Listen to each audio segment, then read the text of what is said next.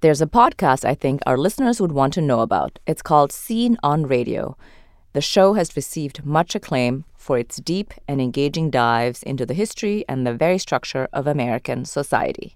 How can we see society more clearly so we can be more effective in changing it? Scene on Radio's two recent documentary series, Seeing White and Men, have explored racism and sexism in eye opening ways. Check out Scene on Radio. That's S C E N E on Radio from the Center for Documentary Studies and PRX.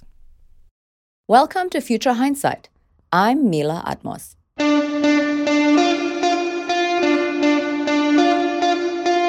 Is the end of protest as we know it the beginning of our future? That's the question for our guest on Future Hindsight today, Micah White. He's a lifelong activist who co created Occupy Wall Street, a global social movement that spread to 82 countries while also being an editor at Adbusters magazine. He's the author of The End of Protest, a new playbook for revolution, and also the co founder of Activist Graduate School, an online school taught by and for experienced activists. Thank you for joining us. Thank you for having me. So it's been almost eight years since Occupy, which didn't play out the way you had envisioned. In your book, you call Occupy a constructive failure. What does that mean? I mean, I, the reason why I called a Occupy Wall Street a constructive failure is to basically say two things. One, that you know, Occupy Wall Street did not achieve what we had hoped. We didn't, you know, end the power of money over our democracies. We didn't fundamentally give more power to the 99%. We didn't put any of the bankers in jail, really. And so it was a failure in that sense, but it wasn't a complete failure. Obviously, we did a lot of great things. We kicked off a whole wave of social unrest. We trained a whole new generation of activists. We made protests cool again. That did teach us something about the limitations of contemporary protest. And I think that activists can learn from the failure of Occupy Wall Street and they can use that knowledge to kind of make protests work again. So, what are your prescriptions here? How can we make protests work again? I've been an activist since I was 13. And for that whole time, you know, the storyline had been that if you can create a social movement that cuts across demographics, involves lots of different people, is nonviolent, and all these kind of things that we did with Occupy Wall Street, then then social change will happen. In achieving that and realizing that the social change that we wanted didn't happen, I think that it, it, it forced me to kind of consider, well, why did it fail? And I think that there's basically three explanations, and it depends on how deep you want to get. But I think there's a strategic explanation, which is that the strategy of street protest is broken. There's like a kind of more tactical explanation, which is basically the way in which we're protesting is broken. And then I think there's like a deeper explanation, which is that there's something about contemporary activism and the kind of activists that we are creating that is also broken. So let's go with the deeper problem. Tell me a little bit more about that in the way that we're training activists in the, in the first basically five six years after Occupy Wall Street, I think I I really did believe that the failures of contemporary activism had to do with primarily strategic and tactical things. And so I did a lot of writing and thinking and talking about questions of sovereignty, trying to get engaged in elections, basically trying to solve those problems. And in believing that those problems could be solved, it meant that, that they were short-term solutions, that we could that we could reorient as movements in the short term and make changes. As I've been kind of going deeper and deeper, I've started to wonder if actually the reason why activism is broken is because we and by we I mean activist culture, is producing the wrong kinds of activists. One way to think about it is that originally activism was designed as this thing that you were this this person who stood outside of the status quo who was able to resist the kind of orthodoxy not only of the status quo but also the orthodoxy of the movement in order to try new tactics. I think that that's basically what is being lost. I think that a lot of activism has become a kind of groupthink. It's heavily oriented around consensus. A lot of activists are actually afraid to go against the movement consensus or the movement's ideas about how things should be done. In a certain sense, we are not the fighters that we need. We're not the activists that we need. And I think that that's a more long-term thing that we're going to have to figure out how to solve, and that's that's a more um, troubling problem. Right. Yeah, I agree that there is definitely groupthink. Well, there's groupthink everywhere, right? In your book, you talk about spiritualism and the spirit and theurgism. It's a really this new way of thinking that I had never discovered about protest and the way that we are civically active. What what does this mean? Subjectivism and theurgism. How can you explain it to the layperson? One way of looking at it is basically to start with this question of like why do people protest the way in which they do? what they were doing with the 2003 anti-war march, which, if people remember, basically was synchronized protests around the entire world on February 15, 2003, where we tried to basically say like we are against this war. What was happening is that we were trying to basically show our governments that the people dissented, right? Because there's this myth that the authority of our governments derives from the consent of the governed a lot of activism has been oriented around basically this question of how can we get as many people as possible to do prescribed behaviors in order to create social change. And that's what I call voluntarism. This is this idea that in order to create change, you have to do actions in the material world. And it makes a lot of sense and it is true, but it's not the only truth. I talk about in my book there's other options. There's also for example the idea that that social change is really a process that doesn't involve humans. I mean, it involves humans, but that the, that the that there's structural forces at play that are even greater. So even if you get hundred million people into the streets protesting around the world, ultimately change won't happen unless there's some sort of economic crisis or food crisis. But then I think there's other answers, other questions, which is this idea of subjectivism and theurgism. So subjectivism would be like that change is a process that happens within us, so that our inner reality controls our external reality. You'd want to basically meditate or you'd want to do these behaviors of transforming how you see the world because that that will have some sort of impact on the external world. But then there's this another option which is theurgism, which is that that maybe social change is a process and revolution is a process of divine intervention. And if not divine intervention, at least intervention of forces that are completely outside of our control. This is this is very hard for people to kind of grasp. But one way to look at it is that humans seem to be more susceptible to erupting into social movements at certain times than other times. And we like to think as activists that it's like, oh, it's because I came up with this great idea called Occupy Wall Street or March for Our Lives or the Women's March. But actually, what if it's something else? What if it's some sort of other force that we're not aware of? So, you say that actually we're in need now of a revolution more than ever. What are the preconditions to revolution at this time? I mean, I think that the first precondition is a question of willingness to have one. Even though we, you know, Bernie Sanders uses the rhetoric of revolution, people actually don't want a revolution anymore. A lot of activists, if you actually ask them if they want a revolution in the sense that their movement will topple the existing government and then become the new government and then govern the society for better or worse, that's actually not a very favored um, position. People prefer now, actually coming out of the 70s, you know, people are much more into reform, incremental change. But I think that the second step has to do with these questions of orienting towards sovereignty. A lot of activism right now is oriented around influence operations, changing the discourse, convincing people, basically cultural shifts. And those are important and those are great. But almost all activism is not focused around this real question of like, well, how do we actually become the ones in power? And that, and that would be, I think, the um, the next step. All right, how do we get there? How do we get to be the people in power?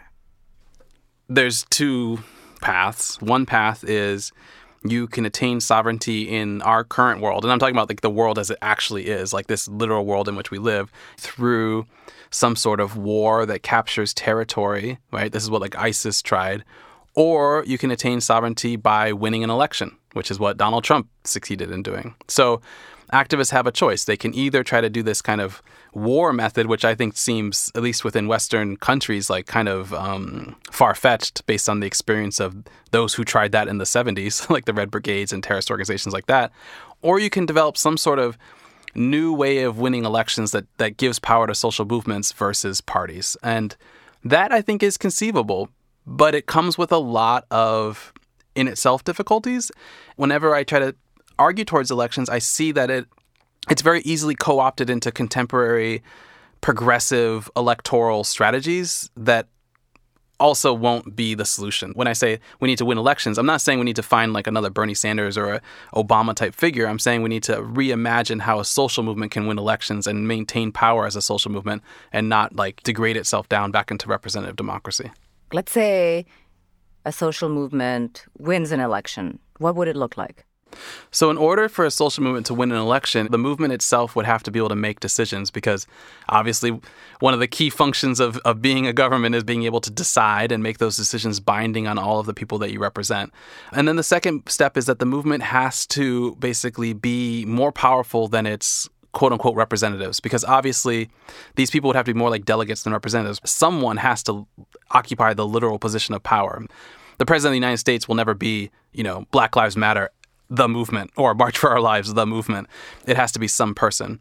So you need a mechanism for the movement to make decisions collectively and effectively.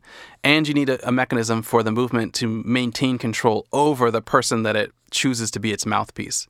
Those would be the two components. And, and I think that in the American context, it seems very difficult to imagine, but there are good examples of this. And I think the best example is something like the Five Star Movement in Italy.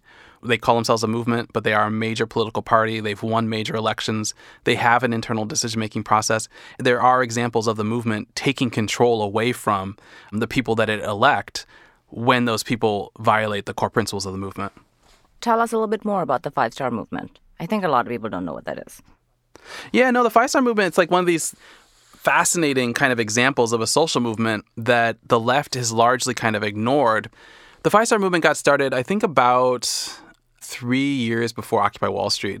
And the way it got started is there was this comedian named Beppe Grillo, and he was like a famous TV comedian, but he kind of got blacklisted by the TV stations for something that he had said. So he started the Five Star Movement as an anti corruption party.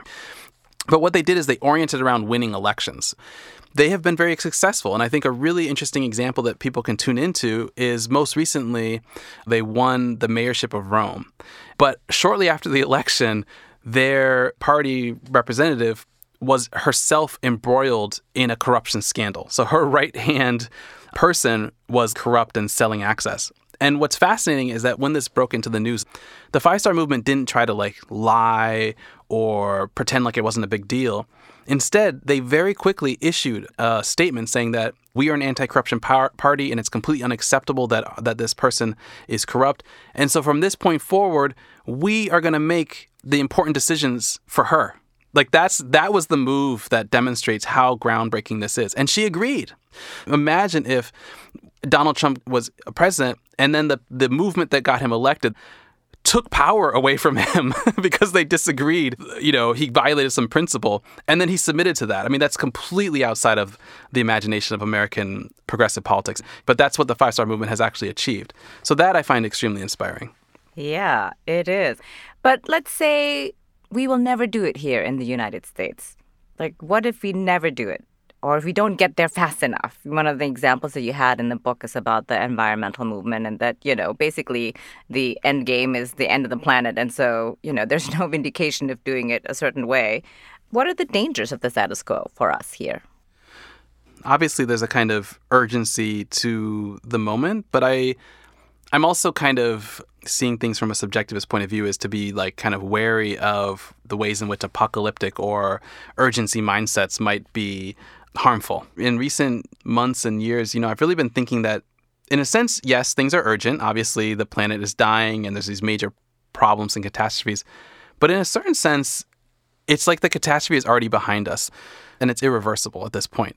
There's a growing number of scientists who think that we will never reverse climate change. We will never bring the carbon dioxide levels down enough.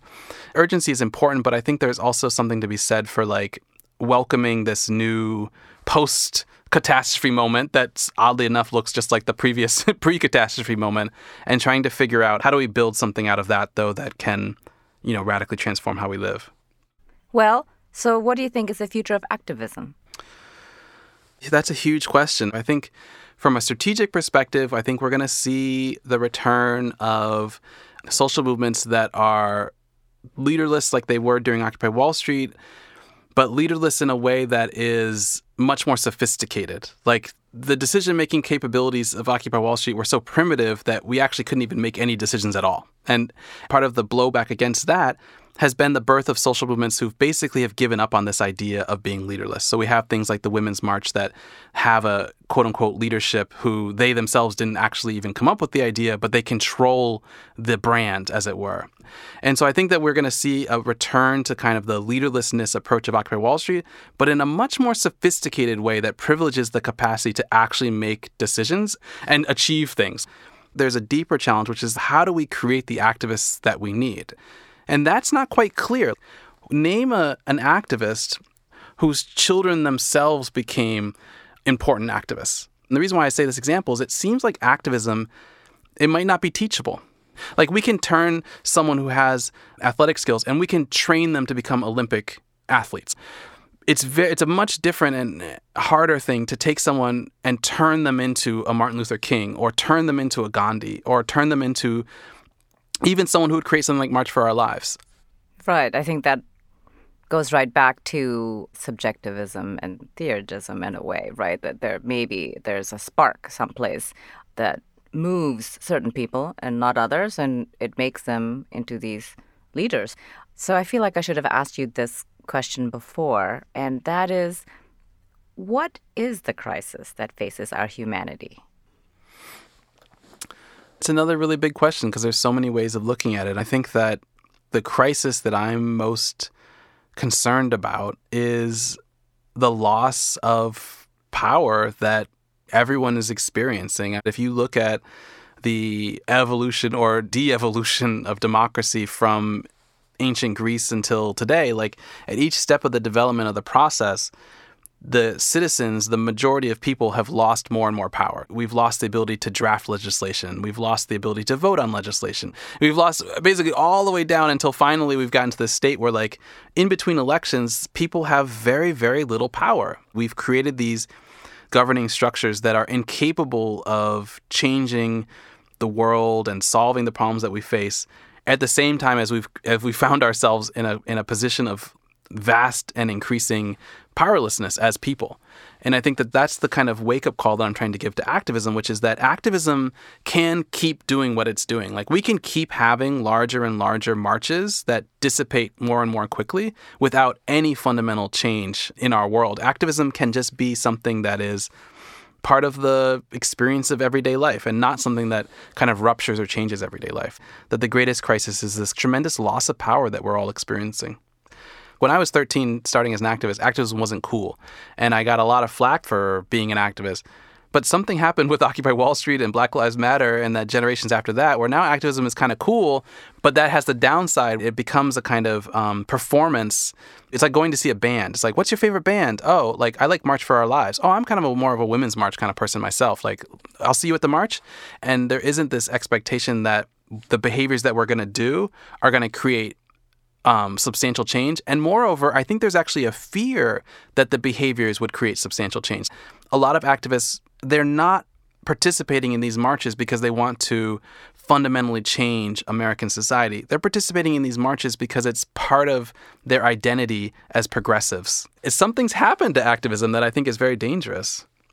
Yes, it has. So, well, you've mentioned that you have been an activist since you were a teenager. How has your long experience in activism informed your view on what activism should be? It's not like I chose to be an activist. It's that I, at a very young age, started doing protests and organizing campaigns that they were if not effective, they got a lot of attention. So, like at the age of 17, I was on Bill Maher's Politically Incorrect for a protest that I had organized at my high school. And then, of course, you know, Occupy Wall Street when I was 28 and all this kind of stuff. So, activism is like all I've ever done. It's all I know. And everything that I experience is kind of filtered through that. So, one of the things that I, that has been my experience of activism is that truly groundbreaking activism can only be achieved when activists step outside of the activist orthodoxy. This has been the most difficult path and the most difficult thing for me to experience. In every stage of my activism, there's been other activists who have been telling me that I'm doing it wrong. The actual story of Occupy Wall Street is that, you know, when we came up with the idea and told people about it, like I didn't receive any positive encouragement at all. you know what I mean? Like that's my experience of activism is that, and that's true of all my protests. And that's not a that's not a dig or an attack on anyone that I know or my friends. That's just the nature of what it means to create a groundbreaking social protest. We also know this from, for example, Martin Luther King's letter from a Birmingham jail. What he's responding to is not criticism from outside the movement; it's from criticism within the movement that's telling him to stop using the civil disobedience tactics that ultimately win victory for the civil rights movement.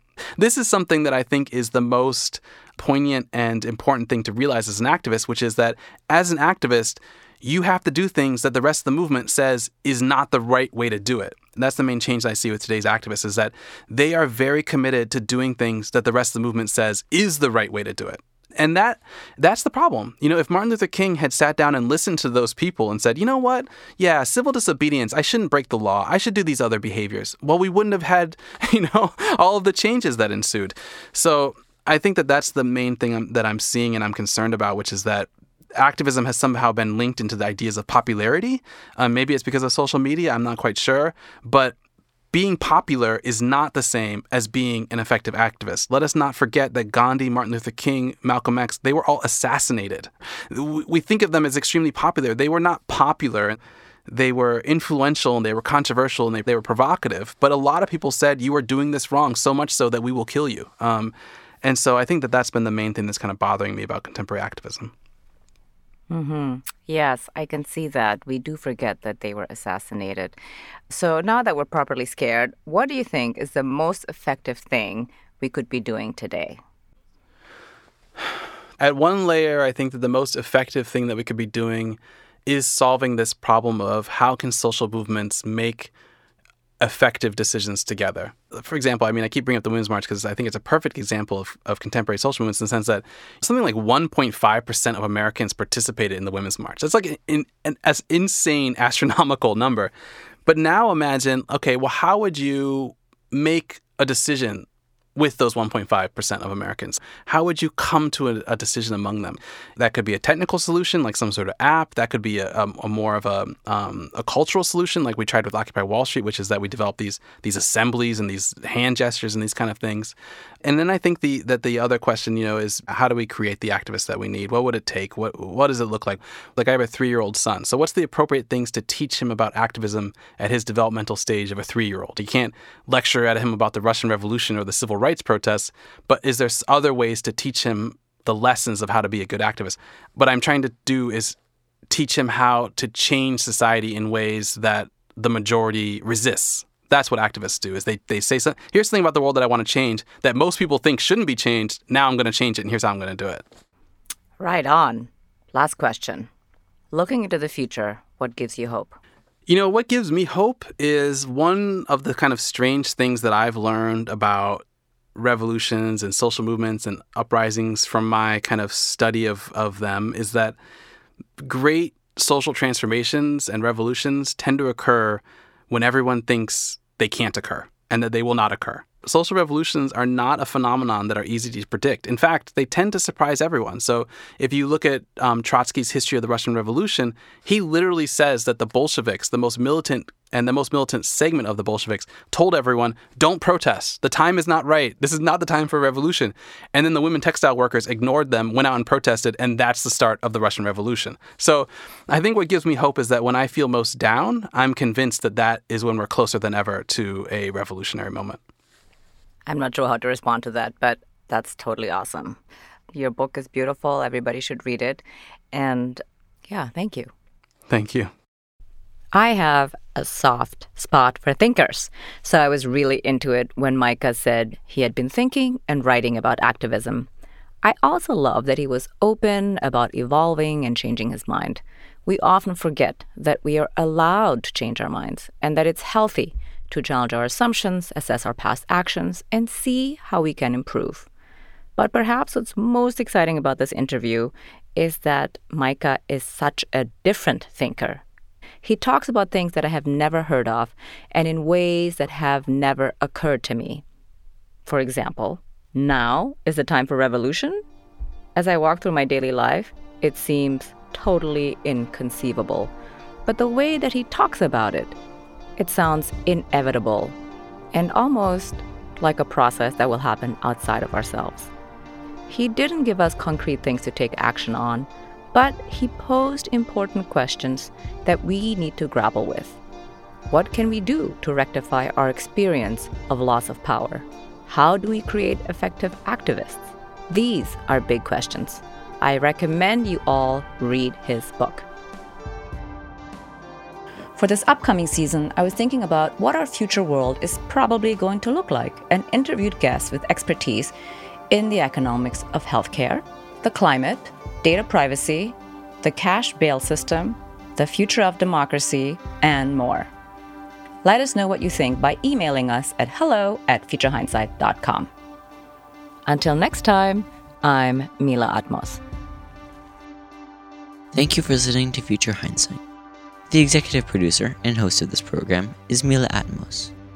The audio producer and music composer is Peter Fadak. The associate producer is Miriam Tsumbu. Find us online at futurehindsight.com and listen to us through your favorite streaming services.